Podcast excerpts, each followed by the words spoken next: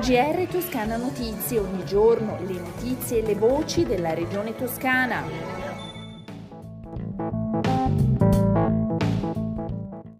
Ascoltatrici e ascoltatori, un buon ascolto dalla redazione di Toscana Notizie. Apriamo il nostro GR con l'adesione della regione toscana al bando del MITE per la realizzazione di siti di produzione di idrogeno verde nelle aree industriali dismesse nell'ambito della missione Rivoluzione Verde e Transizione Ecologica del PNRR.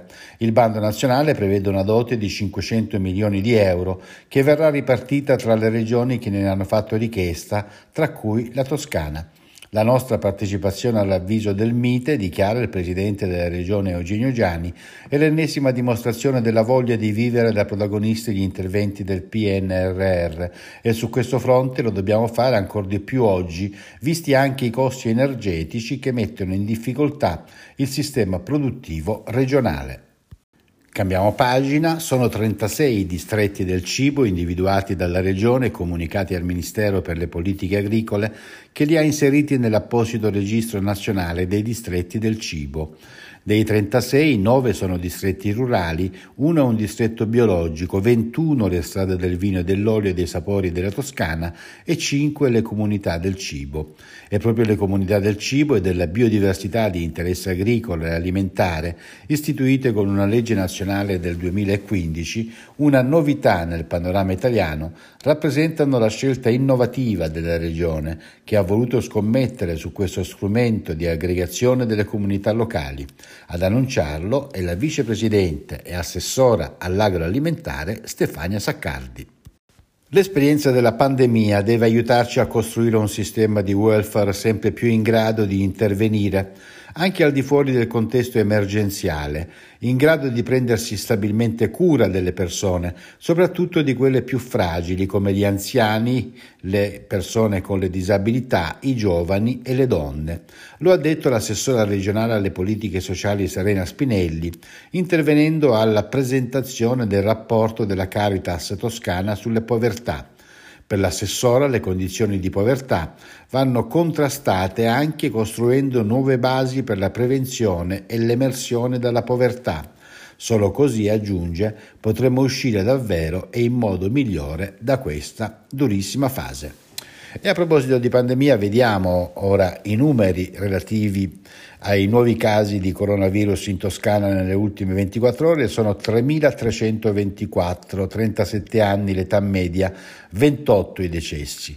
Calano e di molto i ricoveri sono 1044, 45 in meno rispetto a ieri, di cui 66 in terapia intensiva, anche in questo caso 4 in meno rispetto a ieri.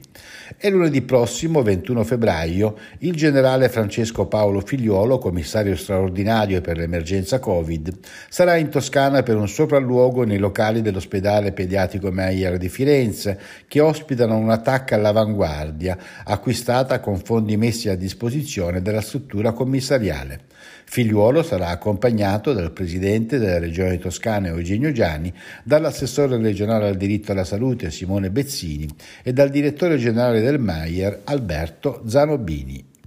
Il consigliere per il lavoro e le crisi aziendali del presidente Gianni, Valerio Fabiani, annuncia che l'azienda sarda Arborea si è dichiarata disponibile a considerare di accedere alla cassa integrazione, eventualità dalla stessa azienda inizialmente esclusa.